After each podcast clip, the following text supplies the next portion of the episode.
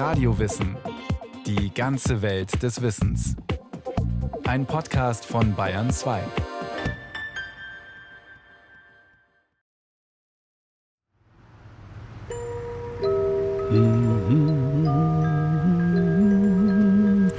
O Tannenbaum, o Tannenbaum, wie treu sind deine Blätter. Da drüben ist so einer, der einigermaßen gleichmäßig gewachsen ist und schön ist. Der hat schöne Etagen. Da können Sie auch großen Schmuck hinhängen, schöne Kugeln. Ist auch möglich, echte Kerzen hinzuhängen. Dadurch, dass da kein Ast wirklich direkt über dem anderen steht. Das ist eine Nordmannstanne. Das ist eine Nordmantanne, das erkennt man ganz gut. Da haben nämlich die Äste hier unten immer noch so einen zusätzlichen Zweig, der nach unten runter geht. Und das haben nur die Nordmantannen. Du grünst nicht nur zur Sommerszeit, nein, auch im Winter, wenn es schneit. Der geht auch genau in das Zimmer rein. Der ist jetzt genau 2,60 Meter groß, dieser Baum. So ein richtig schöner großer Baum, sehr gleichmäßig gewachsen. Doch, der ist schön. Den nehmen wir. Ja, den nehmen wir.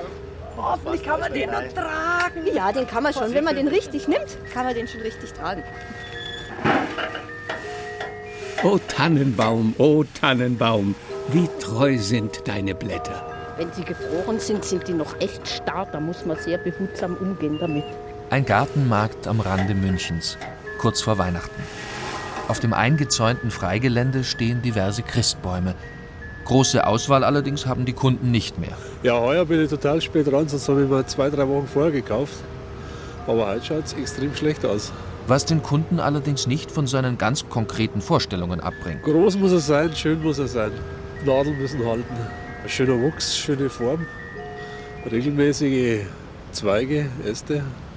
Darf nicht so ein sein. Muss schon was hergeben. Schließlich ist der Christbaum das Zentrum des familiären Weihnachtsfestes. Um Kinderglück ging es auch beim ersten Christbaum, dessen Existenz überliefert ist. Er stand im Jahr 1570 in einer Bremer Zunftstube und war behängt mit Süßigkeiten, Nüssen und Äpfeln, die sich die Kinder der Zunftgenossen nach dem Fest holen durften.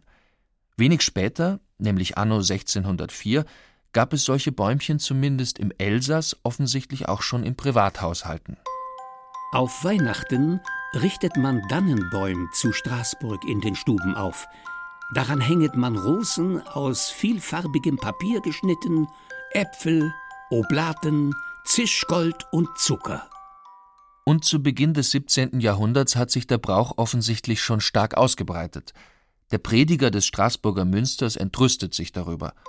Unter anderen Lappalien, mit denen sie die Weihnachtszeit oft mehr als Gottes Wort begehen, ist auch der Weihnachts- oder Tannenbaum, den man zu Hause aufrichtet, denselben mit Puppen und Zucker behängt und ihn hiernach schüttelt und abräumen lässt. Wo die Gewohnheit herkommt, weiß ich nicht, ist ein Kinderspiel. Viel besser wäre es, man weite die Kinder auf den geistlichen Zedernbaum Christum Jesu. Denn die Zeder, ein Christussymbol, kommt in der Bibel vor, genau wie der Baum des Paradieses. Einen Christbaum aber findet man dort nicht. Tatsächlich hat der Brauch vom Weihnachtsbaum in seinen Ursprüngen wenig mit christlichen Glaubensvorstellungen zu tun. Er entstammt vielmehr den Bemühungen der Menschen, die langen finsteren Nächte rund um die Wintersonnenwende erträglich zu gestalten und sich zu schützen vor den bösen Mächten, die in der dunklen Zeit besonders gut ihr Unwesen treiben können. Dafür wurden die Häuser innen mit Immergrün geschmückt oder mit Blütenzweigen, die einige Wochen zuvor geschnitten und in die Wärme gebracht nun Duft und zarte Farben hervorzauberten. Das gab nicht nur Schutz in der dunklen Zeit, es sicherte auch Fruchtbarkeit und Segen fürs gesamte kommende Jahr. Dass gerade der Weihnachtstag dafür von besonderer Bedeutung war, lag auch daran, dass bis zum Jahr 1691 an diesem Termin das neue Jahr begann. Damit war er ein Übergangstag, eine besonders gefährdete und sensible Zeit, in der man besonders darauf achten musste, das Schicksal günstig zu beeinflussen. Also maximal auf 40 kann ich runter. Sonst skalpiert mich mein Chef. Normalerweise habe ich nur 2 Euro Spiel. Zwei Euro. Ja, ich habe jetzt, hab gerade versucht, den ein dreimal bisschen heute. günstiger zu kriegen, weil noch ein Haufen Äste fehlen. Der schaut eigentlich wunderbar aus, der Baum. Aber er hat halt hier, Eine Lücke. ja, klein, da sind mindestens fünf, sechs Äste abgeschnitten. Ehrlich gesagt, ich würde ihn da sowieso an die Wand hinstellen, aber 44 Euro ist schon ein stolzer Preis für einen Christbaum. Ich habe jetzt gesagt 25 Euro, das ist eigentlich für einen Christbaum, der nur zwei Wochen steht, immer noch genug. Früher habe ich ihn immer selber geholt aus dem Wald, aber das geht natürlich nicht mehr. Das wird teuer, also da darf man sich nicht erwischen lassen. Ist ja klar, wenn das alle machen werden, geht nicht mehr. Schon lange nicht mehr. Den Brauch, das weihnachtliche Grün heimlich und verbotenerweise aus fremden Wäldern zu holen, können Historiker weiter zurückverfolgen als die Existenz des Christbaumes. In einem Rechnungsbuch von 1521 findet sich der Eintrag Item drei Schillinge dem Förster zu zahlen, den Wald am Sankt Thomastag zu hüten. Der Thomastag, das war der 21. Dezember, Tag der Wintersonnenwende. Der Förster musste im Wald aufpassen, dass nichts gestohlen wurde. Begehrt war beim Volk alles, was mitten im Winter noch grün war: Stechpalme, Buchsbaum, Eibe, Fichte oder Tanne. Das sind drei Koreatannen im Topf. Und das ist eine Blaufichte und das ist die letzte Rotfichte.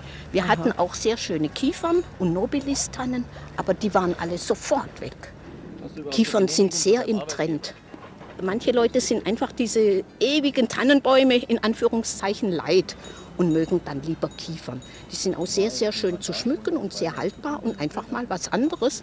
Und vor allem, die duften auch schön. In der Wärme vor allem, da entwickeln die noch diesen typischen Harz, Moos, Pilz und Waldgeruch. Im 18. Jahrhundert breitete sich der Christbaumbrauch weiter aus, blieb jedoch beschränkt auf die höheren Schichten. Lieselotte von der Pfalz, verheiratet mit Monsieur, dem Bruder des Sonnenkönigs, erinnert sich anno 1708 in Paris sehnsuchtsvoll an ein Weihnachtsfest, das sie als Kind am hannoveranischen Hof erlebte. Da richtet man Tische wie Altäre her und stattet sie für jedes Kind mit allerlei Dingen aus, wie neue Kleider, Silberzeug, Puppen, Zuckerwerk und alles Mögliche. Auf diese Tische stellt man Buchsbäume und befestigt an jedem Zweig ein Kerzchen. Das sieht allerliebst aus. Leider, so klagt sie, sei es ihr nicht gelungen, diesen schönen Brauch auch in Frankreich einzuführen. Hier weiß man gar nichts davon. Ich wollte es introduzieren. Allein Monsieur sagte, ihr wollt eure deutschen Sitten nur einführen, um mehr Geld ausgeben zu können. Naja, schaut schlecht aus heuer. Wie hoch muss er sein? Ja, so wie er, das ist ungefähr, das sind ungefähr 2,30 Meter, glaube ich. Haben Sie so eine hohe Wohnung? Ja, das ist 2,40 hoch und da schaut schon ganz gut aus, wenn ein gescheiter Baum da steht. Machen Sie das immer oder macht das die Familie auch? Wir hängen den miteinander auf. Mit ganz altem Schmuck, kleine Kugeln, die schon etwas matt sind. Also die sind bestimmt schon von der, die sind schon von der Uroma teilweise. Da schaut so richtig bunt gemischt, geschmückt aus. Da ist Schmuck von 50, 60 Jahren dran. Der vielleicht sogar schon einiges wert ist. Alte Glaskugeln aus dem thüringischen Lauscher, Glasperlen-Baumschmuck aus Gablons oder Christbaumanhänger aus Watte sind mittlerweile zu Sammlerstücken avanciert. Einige besonders seltene Exemplare können beachtliche Preise erzielen. Die frühesten Quellen nennen Gebäck und Apfel als Schmuck der Christbäume, vergoldete und naturbelassene Nüsse, Blumen aus Papier und Zuckergebäck, das in Modeln geformt und dann bemalt wurde. Welchen Reiz gerade diese Stücke auf Kinder ausübten, wird in einem Kalender aus dem Jahr 1795 beschrieben. In der Mitte befand sich der Heilige Geist als eine allerliebste Taube von Zucker. So ich beide vor Liebe wohl hätte fressen mögen, wenn es denn erlaubt gewesen wäre. In den frühen Quellen fehlt allerdings etwas, das heute als Hauptattribut des Christbaums gilt: der Lichterschmuck. Nina Gockerell Volkskundlerin und Expertin auf dem Gebiet Brauchtum rund um Weihnachten, schreibt dazu: Vermutlich sind die späteren Lichterbäume eine Verschmelzung zwischen dem mit Zuckerwerk behängten Baum und den mit Kerzen besteckten Weihnachtspyramiden. Das sind mit grün umwickelte Holzgestelle mit Figuren, die jedes Jahr wieder verwendbar sind. Wann diese Vermischungen stattgefunden und welche Ursachen dazu geführt haben, lässt sich nicht feststellen. Zu Beginn des 19. Jahrhunderts begann sich der Brauch des Weihnachtsbaumes weiter auszubreiten, blieb allerdings immer noch beschränkt auf die gehobenen Kreise. Goethe schreibt in seinem Werther von seinem Schmuck, bestehend aus Wachslichtern, Zuckerwerk und Äpfeln. Albert, der deutsche Gatte der Queen Victoria, brachte den Lichterbaum an den englischen Königshof. Und auch in Prag und Wien, in Dänemark und Russland feierte der Adel Weihnachten mit Weihnachtsbaum. Die Bayern gehörten zu den Schlusslichtern Erst 1840 hielt der Christbaum Einzug in der Münchner Residenz. Nun sprach keiner mehr von Lappalie oder Kinderspiel wie einst der Straßburger Prediger. Stattdessen wurde die symbolische christliche Bedeutung betont. Immergrün für die immerwährende Liebe Gottes und Lichter als Zeichen für Christus, das Licht der Welt. Im Alpenraum allerdings blieb man lange unempfänglich für solche Interpretationen. Dort lehnte man den Christbaum als angebliche Erfindung des protestantischen Bürgertums ab und feierte Weihnachten weiterhin auf eher unspektakuläre Art mit dem Besuch der Christmette. Im Haus stand statt des Baumes die Weihnachtskrippe, eine figürliche Inszenierung des Geschehens in Bethlehem. Sie hat auch heute noch, besonders im Süden Deutschlands, begeisterte Anhänger. Die habe ich von Kind auf jedes Jahr schon in meinem Elternhaus aufgebaut mit Moos und Steinen und jedes Jahr die Schäfle anders gruppiert und also da hängt wirklich mein Herzblut dran. Und die ist mir fast wichtiger als der Christbaum. Und das mache ich jedes Jahr und das freut mich auch immer unbändig. Mit knorrigen Wurzeln und so, das ist also ganz schön. Kommt auch meistens jedes Jahr zwei, drei Teilchen dazu. Ein Elefant fehlt mir noch und ein paar Schäfchen und der Hirtenhund, der fehlt mir noch. Aber das steht schon auf dem Programm für nächstes Jahr.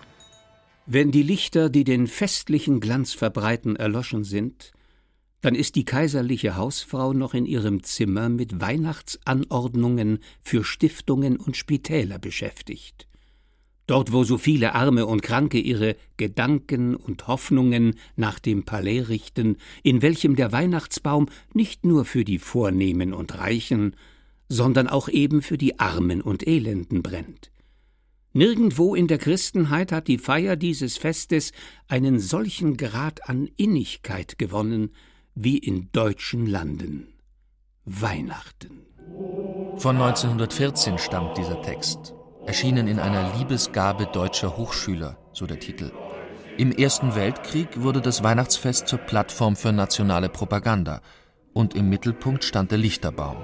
Begonnen hatte das alles im Deutsch-Französischen Krieg von 1870-71, als die adligen Heerführer an Heiligabend Christbäume in den Unterständen und Lazaretten hatten aufstellen lassen.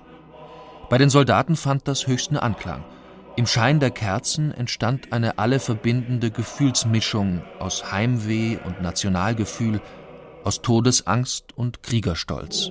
Tannenbaum, o Tannenbaum, du kannst mir sehr gefallen. Der Tannenbaum wurde zum deutschen Baum und das Lied, in dem er und seine treuen Blätter besungen werden, hatte Hochkonjunktur. Dabei war es einst ein Liebeslied gewesen. Der Dichter Joachim August Zarnack stellte darin untreuen Mädchen den braven Baum als Vorbild hin, weil dessen Nadeln selbst in schwerer kalter Zeit am Baume haften blieben, während junge Frauen erfahrungsgemäß schnell abhanden kamen, wenn die Zeiten für die Männer schwierig wurden. Das Lied hatte übrigens eine so eingängige Melodie, dass es gleich vier amerikanische Bundesstaaten zur Nationalhymne wählten. Auch in Deutschland wurde es zu einer Art Hymne, allerdings mit einem Text von Ernst Anschütz, der nur die erste Strophe von Zarnack übernahm und dann zwei neue dazu dichtete, in denen es nicht mehr um die Liebe und treulose Mädchen geht, sondern um Kraft, Hoffnung und Beständigkeit.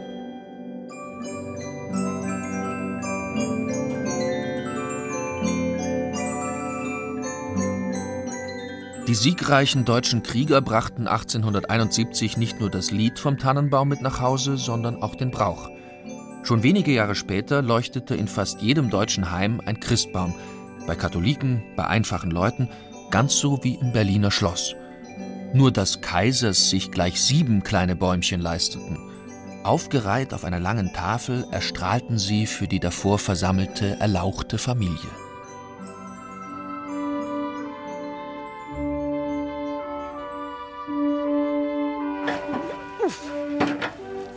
Vorsichtig, die sind gefroren. Dann brechen sie ja mit Glas. Und, und Wir haben ihn. Ja, wunderbar. Ui! Das brauchen sie nur einmal im Jahr, diese Tüte, aber dafür dann umso mehr, gell? Da haben wir drei Größen für die entsprechend großen Bäume. Das hier ist eine Sonderanfertigung, die ist extra groß. Also man kann so einen Baum auch mit einer Schnur zusammenbinden. Es dauert nur deutlich länger und ist viel umständlicher. Und wenn man viele Bäume hintereinander hat, dann sind diese Netze schon sehr, sehr praktisch. Wir haben sehr, sehr viele Stammkunden, die kommen schon Jahrzehnte zu uns und sagen, bei ihnen bekommen wir einfach die schönsten Bäume. Ist vielleicht etwas teurer als anderswo, aber dafür sind es alles ausgesucht schöne Exemplare. Die bekommen wir vom Großhändler und der wiederum bezieht sie direkt aus dem Sauerland, aus Dänemark und ein Teil auch aus Bayern. Das Schwierige an den bayerischen Bäumen ist allerdings, die Nachfrage ist zwar sehr groß nach einheimischen Bäumen, aber das bayerische Klima ist nicht sehr gut geeignet für Nordmantannen. Und zwar brauchen die, um einen schönen Aufbau zu bekommen, eine ganz lange, ununterbrochene Kältephase. Die ist in Bayern oft nicht gegeben, weil wir oft einmal einen Föhneinbruch haben und das wirkt sich sofort auf das Wachstum der Nordmantannen aus. Die werden dann ein bisschen lockerer oder haben eine Durststrecke oder irgendwo eine Lücke und deshalb sind die nicht ganz so schön gewachsen wie die dänischen. Und in Dänemark haben etwa die Hälfte der Produzenten aufgegeben, Christbäume anzubauen, weil der Preiskampf intern zu heftig war. Und jetzt verlagert es sich immer mehr nach Polen. Da ist das Klima ja ähnlich kalt. Mittlerweile ist der Christbaum weltweit zum Symbol für Weihnachten geworden. Es gibt ihn millionenfach, aller Orten und in allen Varianten. Auf Marktplätzen und Fabrikgeländen, in Kantinen und auf Dächern von Tankstellen, er kann aus Vollgummi, Schokolade oder aufblasbar sein, geschmückt mit Glitzerketten und elektrischen Lichtern oder mit Strohsternen und duftenden Wachskerzen. Der Weihnachtsbaum ist eines der wenigen Symbole, die inzwischen allgemein verstanden werden und Feststimmung ausdrücken. Beim Anstecken der Lichter wissen sich die Menschen untereinander verbunden, wenn auch nur für kurze Zeit. Denn spätestens an Heilig Drei König wird der Baum verheizt. Ritsch, ratsch, ein tiefer Seufzer noch, dann ist das Bäumlein tot. Und Minna steckt's ins Ofenloch und kocht das Abendbrot. Es bleiben sehr wenig übrig. Durch die langjährige Erfahrung können wir schon recht genau voraussagen, wie viel wir brauchen. Und mit den übrigen, da binden wir die Grenze in der Floristik in unserem eigenen Blumengeschäft. Also die sind auf gar keinen Fall verloren, sondern wir benutzen das Reisig bis zum letzten Zipfel.